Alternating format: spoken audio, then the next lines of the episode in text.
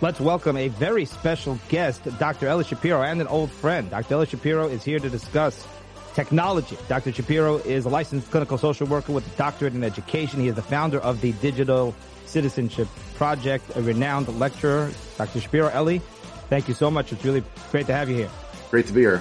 Let me begin. I guess let me just begin with a broad question just to pick your brain and get your feel because you live this, you breathe this. When we talk about technology and how it impacts our community, how it impacts families and children, how it impacts social lives and psychology.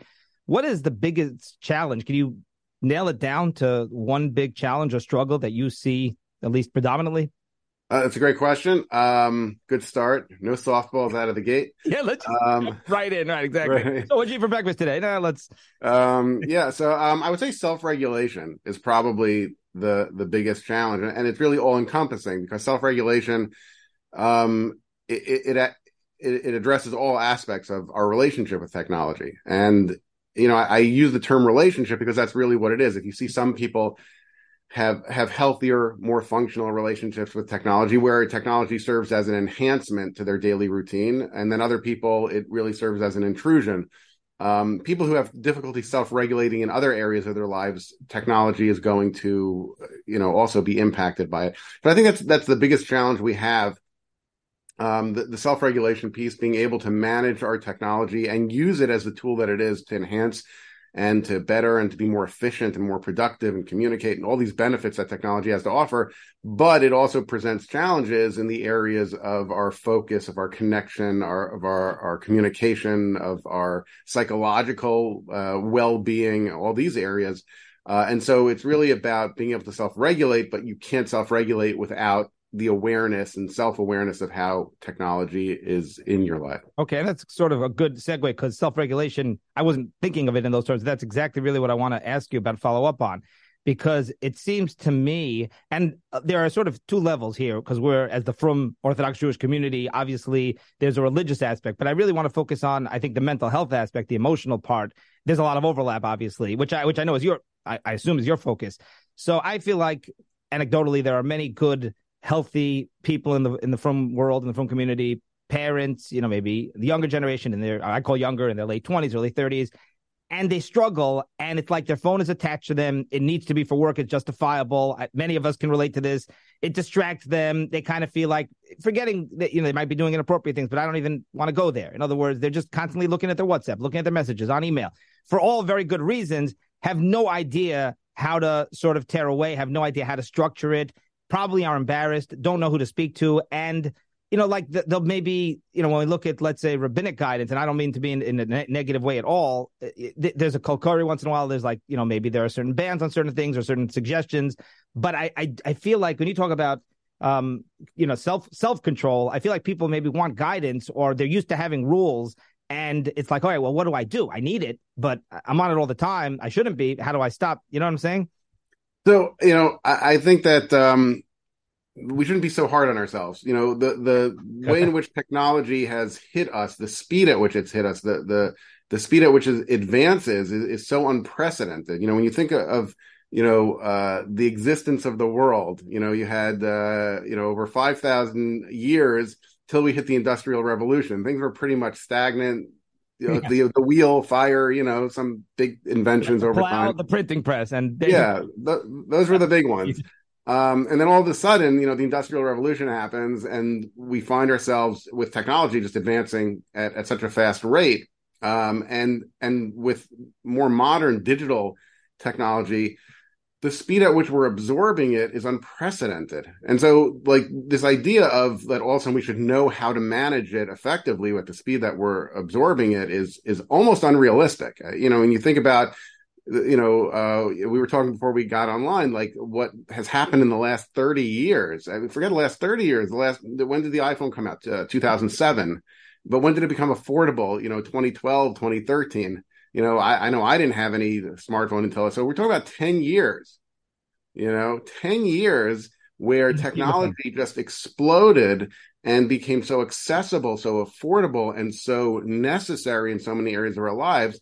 And and that's really the challenge. You know, I, I often get the question of, well, isn't it just the same as you know the printing press or you know the radio or TV? And you know, when the the radio came out, for it to reach 50 million users, uh, it took about 40 years. Wow. And we're thinking about it in terms from the same time Marconi brought the uh, you know the uh, radio to market, it took about 40 years, and then uh, television for it to reach 50 million users, it took about 14 years, and then the internet from when it came out to the time it reached 50 million users was about four years, and TikTok from the time it came out to the re- time it reached 50 million users was about I don't know a day or two. so like we're absorbing things like we would never absorb other things in that way like we, automobiles like there's a process by which you adapt and adjust to the use of an automobile right? As a kid you you get education in it then you do practice with it and then you go on side roads and then you go on highways and and certainly people who are less uh, regulated they end up getting more tickets and they speed more and they're more reckless in their driving. So there's always going to be people like that but you can't expect your average person, you know, just to just jump jump right in and absorb everything in a healthy way. So, you know, I'll give one example. Like I, I personally, you know, I don't have a, a, smartwatch, and I don't have a smartwatch because I'm against smartwatches. I just know me personally, I would have a really difficult time maintaining focus and being productive if I was distracted. I know, uh, you know, I can put my phone away and I can, you know, leave it on the side and focus on what I need to focus on and make that decision. So I know I can do that with a phone, but I don't know if I could do that with a watch. I think the watch would be very distracting to me. So I've made a choice that even though the technology is available and it's there, I've made the choice to not engage in it, knowing myself. So I think that's really the message that I've been trying to give over is that people need to be self-aware, self-aware how technology impacts their functioning, um, make decisions around that and, you know, try to be more responsible with it. So that self-regulation piece comes up in a way where you know you're at home. Yes you have responsibilities. Yes you have emails to you know respond to. But you also have family and other primary role obligations that you you have to take care of. And so it's really finding that balance and being self-aware uh, and mindful of how technology is impacting that daily routine.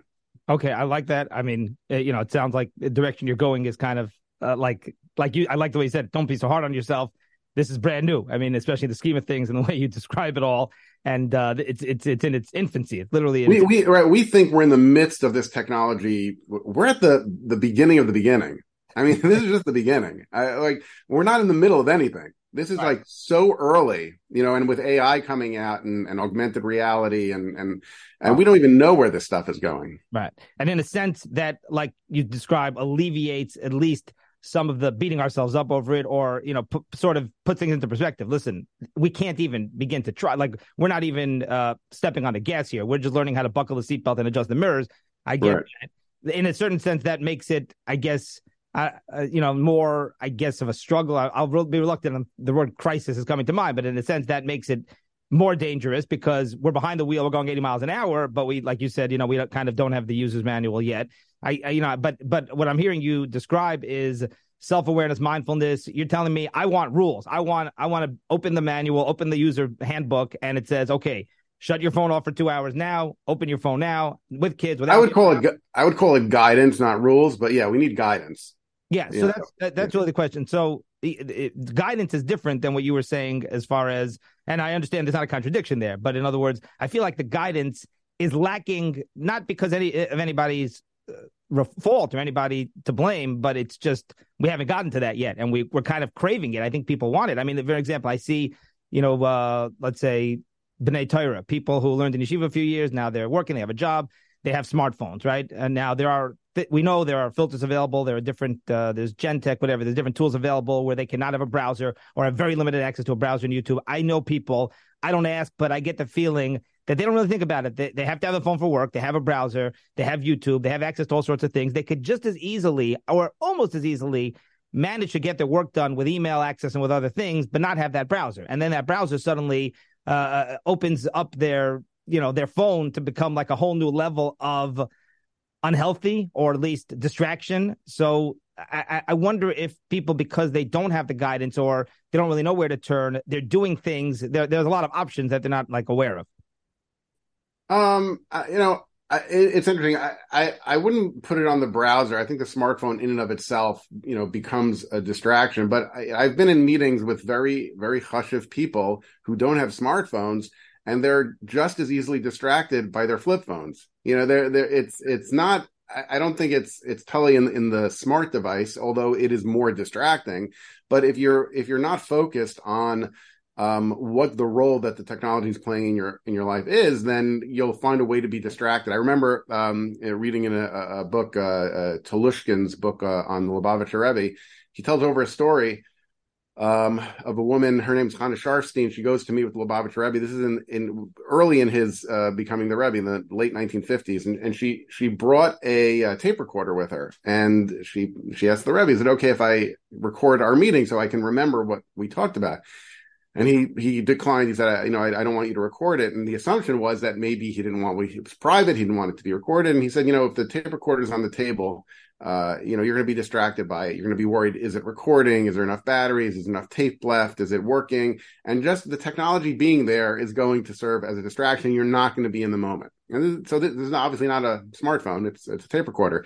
And even then, you know, when we look at the research now, the research now, um, and I encourage any of your viewers, just search the term the mere presence of a smartphone. You just search the term the mere presence and you look at all the research and studies that show that the mere presence, not even touching it, not looking at it, just its presence serves as a psychological distraction. Uh, it's tremendous. We see uh, a decline in cognitive functioning for kids who take standardized tests and have a smartphone on the desk. We see um, a, a, reduction in productivity and communication skills for people in the business world, just the mere presence of having the smartphone there. So it's not just about, you know, you know, finding, uh, you know, uh, things to distract yourself with through the internet or through the domain. It's just, it represents something that that is distracting. And, and what's interesting is certainly the smartphone is more distracting than a flip phone when it's more distracting than a tape recorder because there's more things to do. Uh, and we're seeing, I think it was um, first quarter of 2023 it was the first time that there was an increase in the purchase of flip phones, uh, particularly I think in the millennial generation. So I, there's like a shift already that awareness of the role wow. that smartphones are playing as a distraction uh, and and the idea of having a flip phone and being more regulated uh, with your uh, other aspects of technology behavior, which is also why you know I, you know I work with a lot of schools, and uh, I discourage the smartphone relationship, uh, you know, for social media or any other aspects that kids are are using on their phones, and they well they'll have a social media account elsewhere, but the nature of the relationship with a device with that phone is completely different than with a with a uh, um, a uh, computer, a laptop, or uh, an iPad or something like that. The, the the relationship is different. When you think about it, when you want to send an important email, you don't do it from your phone. You say, okay, I'm going to sit down. I'm going to sit down on a computer. I'll be more focused. Why? Why is that? Our relationship, the dynamic is slightly different with with a computer. And so, really, just exploring your individual relationship with your devices and and your interactions with it, uh, you can make the decision the same way that you make a decision to send an important email from a computer rather than uh, from a phone or a tablet. You can make that decision in other aspects as well as how you're utilizing technology. Oh, that's really fascinating because what you're describing first, the first point you made as far as the device and even the flip phone, and we've all seen it. And and like you said before 2007, when perhaps we were on flip phones or on you know uh, phones that were not smartphones because they didn't exist uh, we saw some people who were guilty, maybe myself, you know, texting and being distracted and whatever. So it's a great point that you're making that it's much more the the existence of the device than the type of device or what types of apps are on the device. I guess in like in yeshiva terms, you'd say it's it's more about the gavra than the chefza, and uh, and some people are much more able to just control and just ignore and not get distracted, and some people, you know, just uh, clearly it's just a much bigger, uh, much bigger type and a much bigger struggle.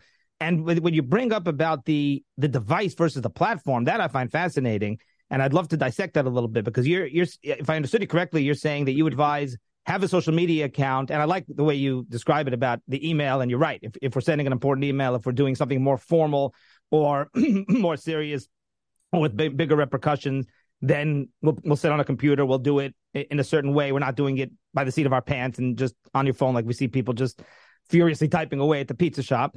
Um, but there, because like there's studies, which I'm sure you're more than aware of, these studies about social media.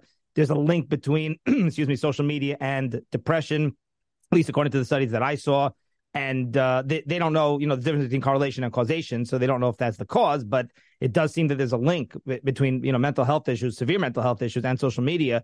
And if I understood you correctly, you're saying it may not be the fact that somebody has an Instagram account. If they're on their Instagram account in a controlled environment for half an hour a day on their computer, it's more the fact that they have total access to it or the fact that it's in their pocket. Like you're saying, we, we, we look at the device as like you use the word relationship. So I think that's well, if I understand you correctly, we have this relationship, like an emotional connection to our device.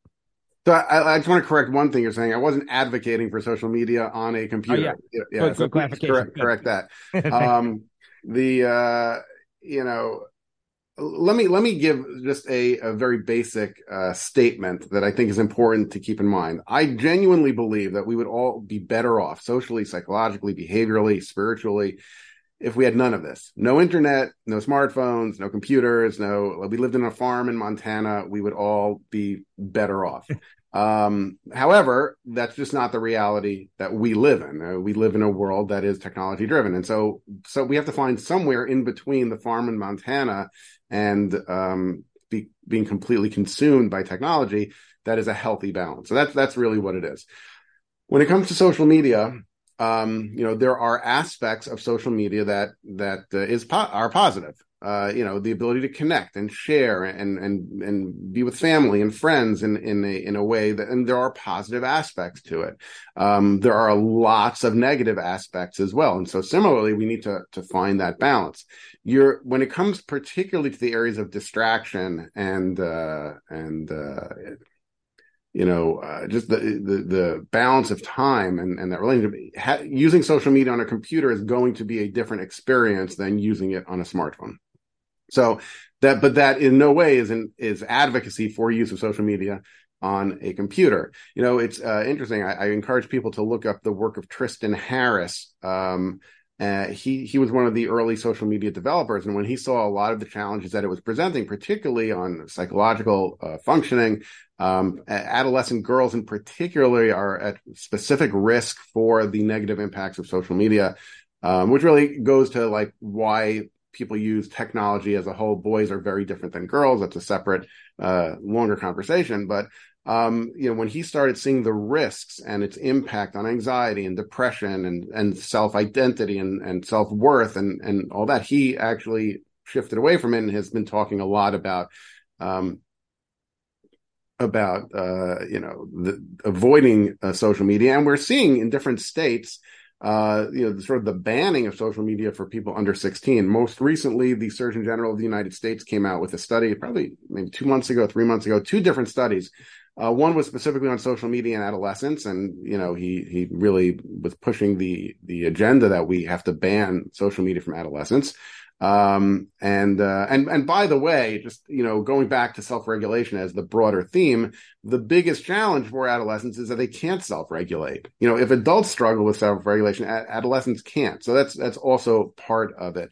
Um, but certainly, the content, the the dependence, the relationship that they have uh, with with uh, social media is is problematic. Similarly, um, you know, Tristan Harris, uh, for one, uh, is talking about how AI is like obviously there's a lot of great things with AI that we're seeing, but it presents and he, you know, sort of lays out the challenges. Anyway, back to the Surgeon General, he basically says that social media and teenagers are not a healthy mix, and, and we certainly should avoid that. He also talks in a separate study uh, about the epidemic of loneliness in the United States, and loneliness two of the core areas that he is identifying as uh, as promoting the experience of loneliness is a decrease in people going to synagogue church their mosque uh, whatever re- that religious connection um, so th- that's one area. And the other area is technology. And people are less likely to go out and do things and connect with people in, in a real way because by default they can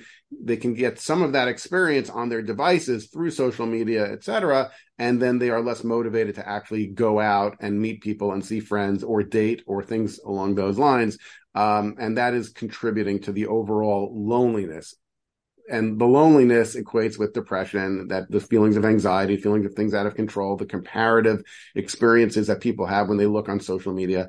Um, so all of that uh, is is certainly problematic but there are some there are plenty of people that can be a member of a social media platform, use it in the positive ways that uh, that it is available, and not have those negative experiences. So that's really why it goes back to we have to look at devices, we have to look at the what we're using on those devices, but most importantly is we have to look at ourselves and how our relationship is with the technology, whether it's uh, social media um, and devices. And I, I'll also just say, obviously, certain social media platforms are more problematic than other social media platforms. Certainly, the content that's available on certain social media platforms, um, and a lot of it goes back to the popularity where the influencers are. You know, the the idea of influencers.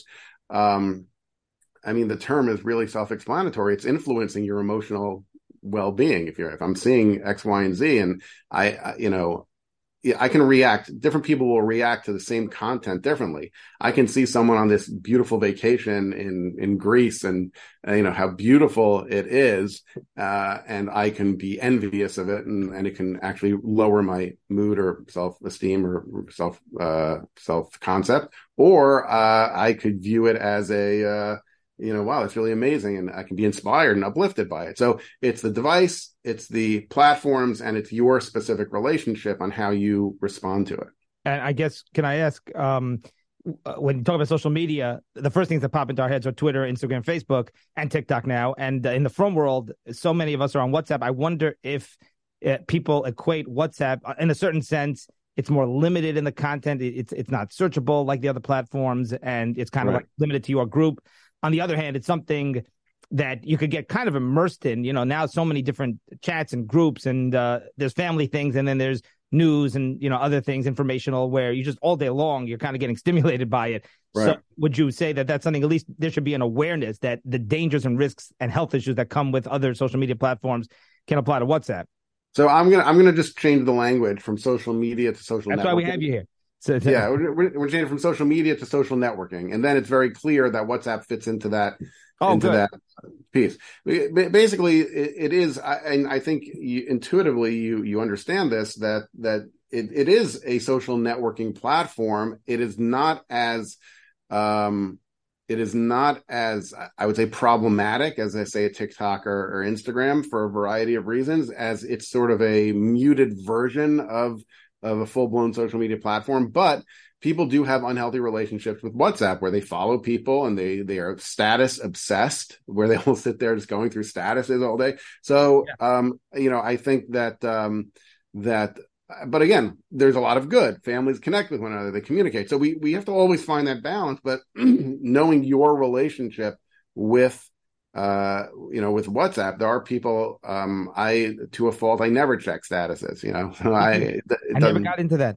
Yeah but there are but there are people that that that's all they do. They want to see you know uh even they they they have uh you know jewish celebrities in their phones yeah. uh saved as a contact and then they can see on oh, what's going on with so and so and and but it becomes uh you know it it becomes similar to a regular social media platform. Although, I, again, I, I think you're correct. It's not quite a full blown uh, social media platform, but it does have some of the same um, dependence, distractions, impulsivity, disinhibition, uh, psychological uh, impact that other social media platforms have. It's just a little more subtle, I would say. Right. Okay. Two more questions. Number one, my son. I have a son in high school. I said to him, I'm going to be interviewing Dr. Eli Shapiro, this uh, big technology expert, uh, psycho- psychology expert. And uh, you know, what should I ask him? He said to me, "Oh, ask him this." He said, "Why do all the adults get to have smartphones, and then they tell us, all right, you're not allowed to have a smartphone, but I can have a smartphone." And I'm just quote, quoting him, you know, verbatim, basically. And then he's and he's like, and then not just that they have the smartphone, but like we see them on the smartphone, like sometimes all day long. And I'm not, not commenting if you meant me or not, but you know, we see these adults on the smartphone a lot. So how, how do you, as a you're a parent, I'm a parent. How do you just respond? That's not a question of right or wrong. I'm curious what your response is to that question. All right. So first of all, um, and this is something that kids, you know, don't want to hear. You know, adults are different than children in the sense that we can self-regulate better, and that we are less impulsive. We tend to be less impulsive. Um, and some of the challenges that technology presents are going to be less problematic for an adult than they would for for a kid. A kid, uh, a child, a middle schooler, a high schooler, they tend to be more impulsive. They're you know when you think of it from a uh, um, brain development standpoint, their brain isn't quite as developed. So the same way we we don't let a 12 year old drive a car, you know, you're 16 and then it's graduated to 17, and like there are certain things that uh, you know, say alcohol. You know, um, again, I'm not promoting alcohol, but we have an age of 20 of 21. Why is that? Well, because of brain development and responsibility and behavior, and and that you know there are a host of things that uh, adults can theoretically, it doesn't mean that every adult does uh, manage responsibly in a way that it would be much more challenging for kids. And it's similar that they're finding out with social media, et cetera. So we need to establish that there's a difference between adults and children, and we don't need to apologize for having a difference between adults and children. So that's uh, you know the first the Great first kids might not might they might not want to hear it, but you know when they start paying a mortgage, then if you're paying a mortgage at 16, you can have a smartphone. You know that I I, I would be okay with that. Um, so that, that's one piece of it. The other piece is he may be right. There are adults that are irresponsible with technology and they are on their devices and, and parental modeling is something that we talk about, you know, uh, a lot. You know, parents are the number one influence on what kids think is appropriate and responsible. And so if parents are modeling poor behavior with technology or anything else, you know, we're talking about technology, but it's, it's like anything, uh, you know, uh, whether it's the frumkeit of your home or whether it's honesty or, or criminal activity or substance abuse or technology, parents need to model appropriate behavior for their kids, and that's what their kids are going to pick up on.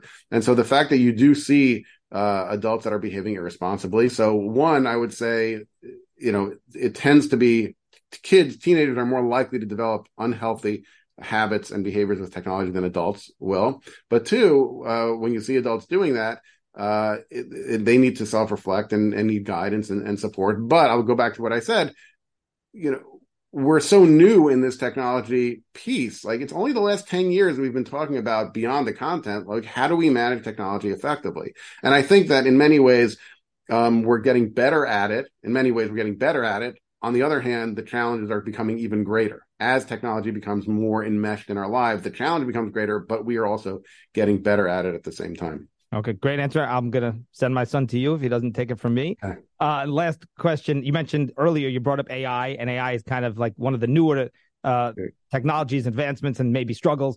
And a few weeks ago, uh, a big, big group of very big, influential Rabbanim uh, in America, maybe two separate groups, Hasidish, Litvish, came out with essentially a ban on AI, but more I took it as a warning about the dangers of AI.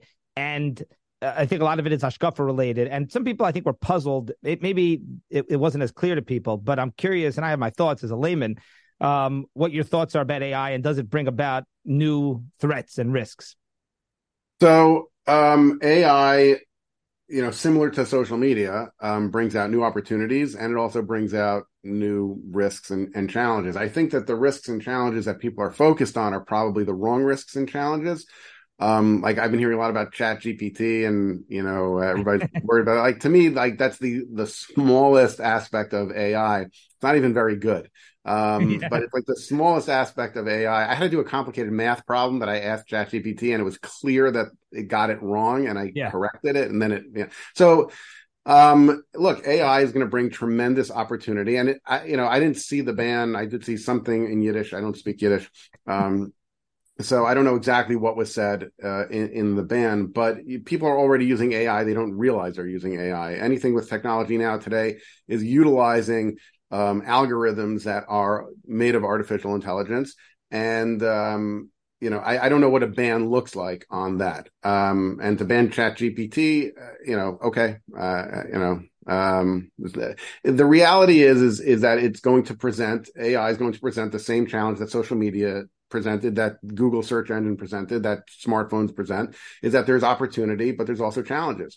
And we need to better understand the balance between those opportunities and challenges. I'm always wary of any categorical statements on any of this. Um, you know, this I've is. Noticed, and I respect my, I've noticed that and I respect and admire that. They know you avoid the categorical statements and it, I, I, just, you know, it, it, you know, bigger person, people than me need to make those statements. I, I just, I, you know, I think it's, it's complicated um, and it's all about balance. And you know, in the same way that you know, the idea of let's say banning the internet was not a realistic strategy, banning AI is not a realistic strategy either. Um, and uh, we need to find a way to balance it, better understand it. I don't think anyone really understands AI. I think there is concern not just within the frum world, but within the the technology world that AI is advancing at a rate faster than we can really manage and understand. I saw a study. Um, Tristan Harris, the person I mentioned before, did a study found that 50% of AI developers felt that there was a 10% chance that AI would destroy the world. So that that is of concern.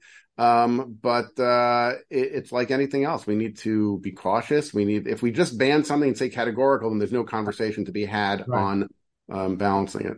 All right, we got to leave it there. Healthy balance, self awareness, understanding. Dr. Eli Shapiro, this was fascinating. Your perspective is refreshing, clear, and I love it. I hope we can do this again soon. And I appreciate you being here, Dr. Eli Shapiro, of the founder of the Digital Citizenship Project on the VIN podcast.